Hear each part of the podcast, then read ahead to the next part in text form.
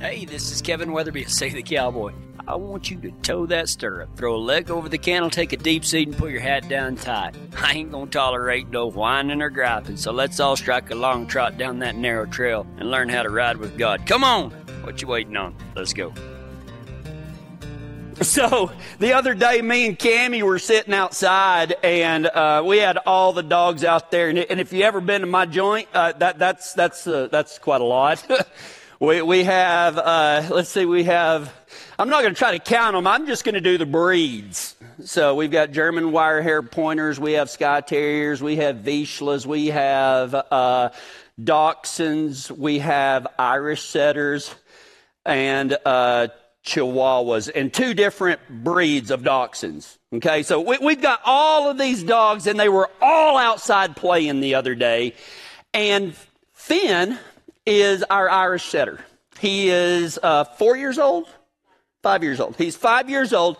He is the absolute biggest Irish setter you will ever see in your life. And the reason I can say that because he's the biggest Irish setter my wife has ever seen, and she has raised them professionally since she was 13 years old and shown them since she was 13 years old. So when she says he's the biggest Irish setter in the world, he's the biggest Irish setter in the world. And this dog loves to play fetch, okay? This dog, I mean, he lives it, he breathes it, he's not that good at it. You ever seen an Irish setter? They've got this, they're gated nearly. They got like this long lope. And compared to a Vizsla, it's kind of like a, if you lined up a locomotive and a, a you know, quarter mile drag strip. That's it. Poor Finn. He just can't outrun nothing. I mean, he can give them Dachshunds a run for their money, but it's a tight race, right? So if Finn ever gets the ball, he never gives it up. That's why I said he loves to play fetch. He's just not that great at it, right? Well, he was pulling his deal because he just, uh, he gets so excited. He wants you to throw the ball and you throw the ball and he goes and he gets it and he stands right in front of you and he will not give you that ball. I've cracked him on the head. I've, I've gouged out an eye. No, not really. I have not done that. But he just will not give you the ball. And he gets so worked up because he's scared that if he gives you the ball and you throw it, it'll be another three and a half years before he gets it back. Right? And so all the dogs are like, let go the stupid ball, Finn, right? And everything. And then, like, I, I just quit. I throw it, and if Finn gets it, I'm like, give it. If he don't spit it out, I'm like, I'm done. And I walk off, and I hear him and then I hear, and I turn around, and we have an aggression problem with one of our dogs. Okay? With one of our dogs. And this dog had latched a hold of Finnegan and was giving him the what for. And it was Willie the Chihuahua is hanging from Finn's lips, and he still won't give the ball up. He's like, ah, ah, ah. and Willie's just like, Arr, Arr. I'm like, Willie, if he spits that ball out, you're dead. Right? It's, it, it, I don't think it's going to be a surprise to anybody to know that I have a dog that has little man syndrome. And that's Willie the Chihuahua. I think it's bred into the breed. He don't jack with nobody except the biggest, baddest dog there is, right? And he don't back down from cows either. That dog is going to die a horrific death one day. And I've told him that. And he's good with it, he says. I don't know. He's like, yeah, he's going to die on his feet. He does. He, he's going to die a horrific death one of these days, right? My goodness, he's got little man syndrome. Most Christians do too and you just didn't know it. Because you know what little man syndrome is, right? We, we, we've, all, we've all seen the effects of it, and a lot of times it really doesn't have to do with size, even though that's just kind of how we categorize it.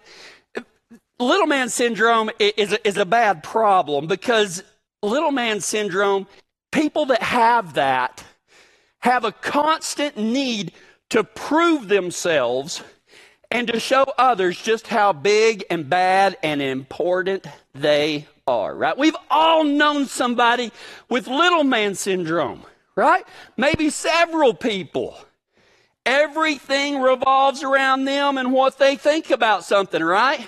They think that the, the qualification for being right is being loud. Whoever's the loudest and talks the loudest and bows up the most is right. That, that's the way they run their lives. And they think that they're always right, right? They think they're always right. Boy, don't you, don't you dare tell them they're wrong, right? We've all got a little bit of that in us. We've all got a little bit of little man syndrome. But what if I told you, what if I told you three truths straight out of the Bible that you're not going to like very much, but once you hear them and if you put them into practice like God intended, that all of this weight that you've been carrying around on your shoulders lately, maybe you're carrying around stuff that you were never intended to carry around. Let's look at it. In Romans chapter 12, starting in verse 1, we have two uh, well, Romans chapter 12 is probably, in my opinion, chapter in the Bible. Every single sentence in Romans chapter 12 is one of these things like, man, do this, do this, do this. Stay away from this, stay away from that. I mean, if you are looking for application based Christianity, Romans 12 is your keynote chapter, hmm. okay? The reason I say that is most everybody has heard Romans 12, 1 and 2 and some other, you know, verse 8 and some other uh, verses out of there because in Romans chapter 12, verse 1, it says, offer yourself as a living sacrifice because this is your true act of worship, right? Offer yourself as a living sacrifice. And then in verse 2, Paul says, don't conform to the patterns of this world. I've heard this before. Do not conform to the patterns of this world, but be transformed by the renewing of your mind. Be transformed by the way you think. And then he talks about once you offer yourself as a li- living sacrifice and you do not conform to the patterns of this world, but you are transformed by the renewing of your mind, then you will be able to know what God's will for your life is. And people wonder, why do you like Romans 12 so much? I like it because of that right there. It tells me in plain English of what God wants from me. Offer myself as a living sacrifice. Do not be conformed to the patterns of this world, but be transformed by the renewing of your mind. Then you will know what God's good, pleasing, and perfect will is. I like that because I want to know the will of God for my life. I want to be able to step out in faith knowing that I'm doing the right thing and that I'm avoiding bad things. All of this stuff, right? And then verse 3. And then verse 3. And that's where Paul gives a few warnings about how easy it is for Christians to develop little man syndrome. Because, starting in verse 3, this is in the New Living Translation. Because of the privilege and authority God has given me, this is written by Paul. Because of the privilege, and, and I love that right there that Paul says it's a privilege to do what he does. But he has authority, right?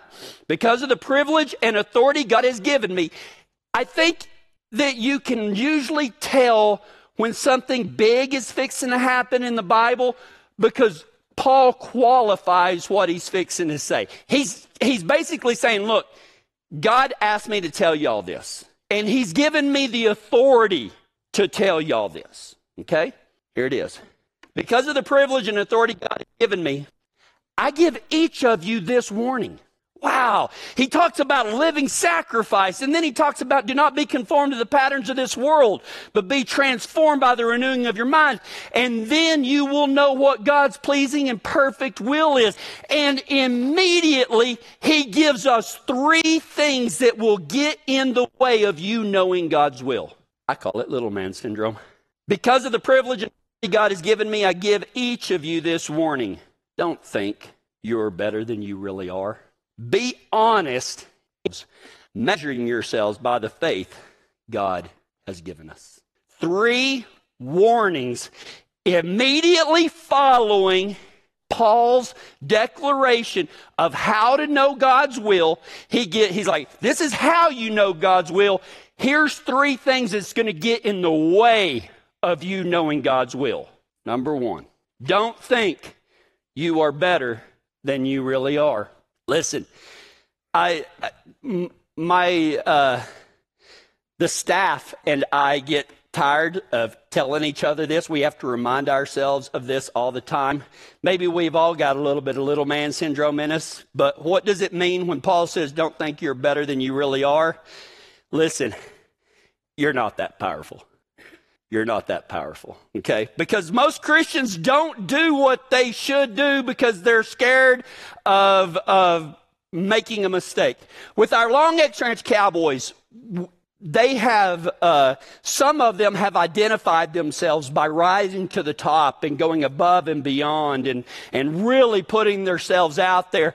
But even when they do that, when I'm talking to them, they're like, well, I want to do this. And I'm like, you should do that. And they said, well, I don't want to screw it up. Listen, I don't, I, it's, it's not a knock against you.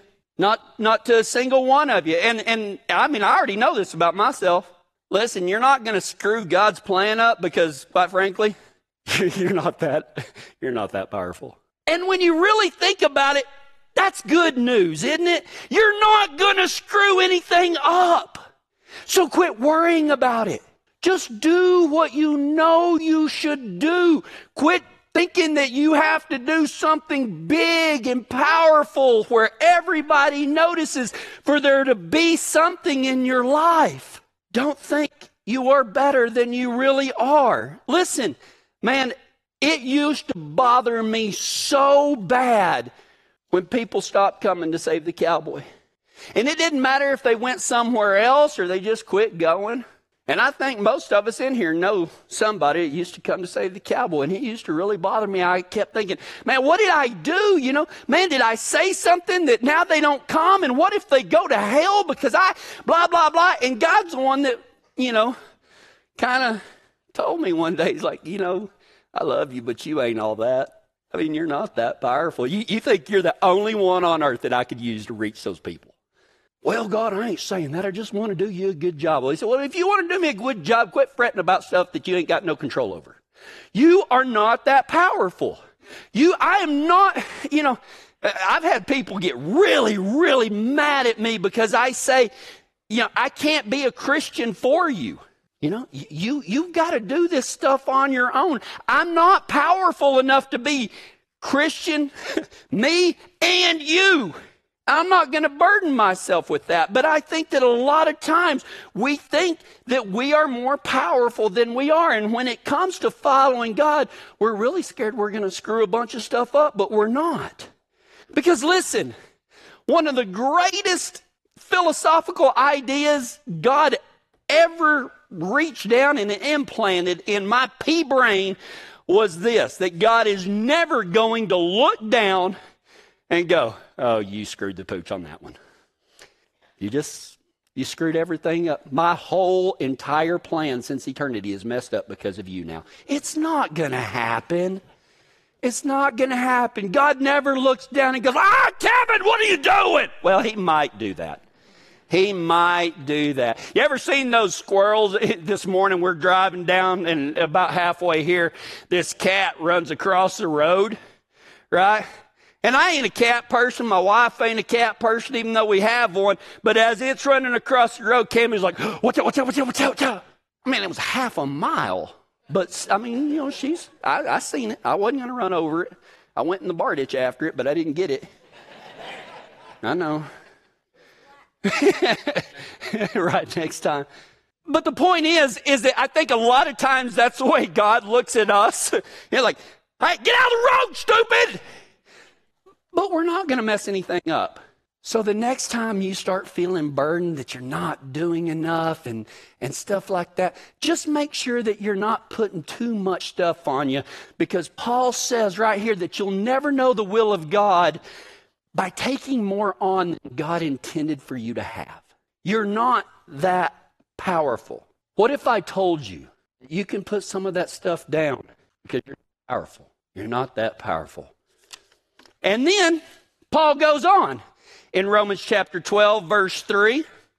And he says, Be honest in your evaluation of yourselves. Okay? Don't think you are better than you really are. Or you know, maybe we could say, don't think you're tougher than you really are. Okay? Because in the grand scheme of things, we're probably not that tough compared to what God can carry on his shoulders versus ours. Be honest. Second one, be honest in your evaluation of yourselves. What if I told you? okay, now some of you are going to start getting offended. Some of you are going to be like, finally, I've been telling people that for a long time. That's, that's, my, that's my take on this. What if I told you that you're not that smart? Yeah, I know. I know. what if I told you that you're not that smart? And that's good news. Because listen, be honest in evaluation of yourselves. Okay? See, you're not that smart. And the reason that that is good news is this right here. See, God never asked you to figure everything out, little man. And for some reason, it is number one on our priority list to figure everything out, right? I'm going to wake up today and figure everything out. I got it figured out. I got it figured out, right? We do that so much, and you know what? You you ain't smart enough to figure it out, people.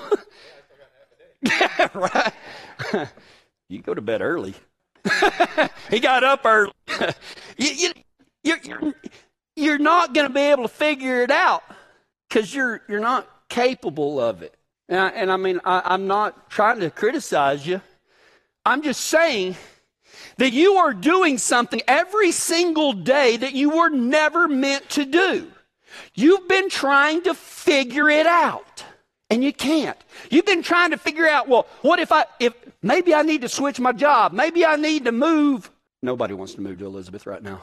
Uh, because of everybody that wants to move to Elizabeth right now, right? But you know, I mean, all of this stuff, we try to figure everything out. Listen, you're not. You're not going to figure everything out. You think you can figure everything out and you haven't figured out why you keep making the same mistake time after time after time. Right? And yet we think we can know God's will. And a lot of times you just can't. And I'm sorry, but that's good news for some of you. For some of you, that might be the worst news you ever had because you have to have that concrete proof for you to feel safe. Listen, Christianity ain't safe because you're not going to get a concrete nothing apart from the faith that you know that you have in God in your life and the promises that He offers you, okay? But you're not going to get the burning house plant, okay? I'm sorry. Well, uh, my succulent told me this morning that, you know, I mean, we, we do. We try to figure everything out. You didn't know. That's the first time you've ever heard succulent used in a sermon. I guarantee you. I didn't even know what it was till a plant showed up in my shower. Right. That's a succubus, not a succulent. Okay, those are different things. Okay. Be honest in evaluation of yourselves. Be honest in your evaluation of yourselves. Listen, man, you you wind yourself up in politics and gossip and, and how no one does as much as you do or, or nobody's doing it right and blah, blah, blah, blah, blah. And yet we're not smart enough to figure out that none of that really means anything. You know what does mean something? Loving the Lord your God with all your heart, all your soul, all your mind, and loving your neighbor as yourself. And you want to figure out something, figure out how to do those two things the rest of your life. Those are the things that are important. What if I told you that God said you could quit trying to figure everything out and that really all He wanted out of you was to follow Him? That's all. And finally, Paul said, Because of the privilege and authority God has given me, I give each of you this warning. Don't think better than you really are. Don't think you are better than you really are. Be honest in your evaluation of yourselves. And finally, he says, measuring yourselves by the faith that God has given you. What if I told you that your ego is the enemy? What if I told you that your ego was the enemy? See, the Bible has a lot to say about pride. So does that mean that somebody that all this handmade stuff that we have here that somebody can't have pride in what they made and using it for God? Of course they can. Of course they can. So, what is this negative pride that the Bible talks about? Selfish pride and all of that. Listen, there, there's a good pride. I, I, I'm proud to follow God, okay? That's not a sin, okay? But the negative pride in the Bible, a better English word for it would be ego, okay? Sinful pride is called ego. And ego, listen, ego is the little man's superpower. Wear it on their cape, right? Just dun, da, da, dun. Look at my big ego. Look at my little body and my big ego, right? But we've all got that ego inside of us because ego has to compare our life against somebody else's in some form or fashion. Okay? And some people, well, I, you know, I have high self-esteem. Listen, it doesn't matter if it if it's high self-esteem or low self-esteem. It's still about self. It's still ego because you may think you're better than other people. That's high self-esteem.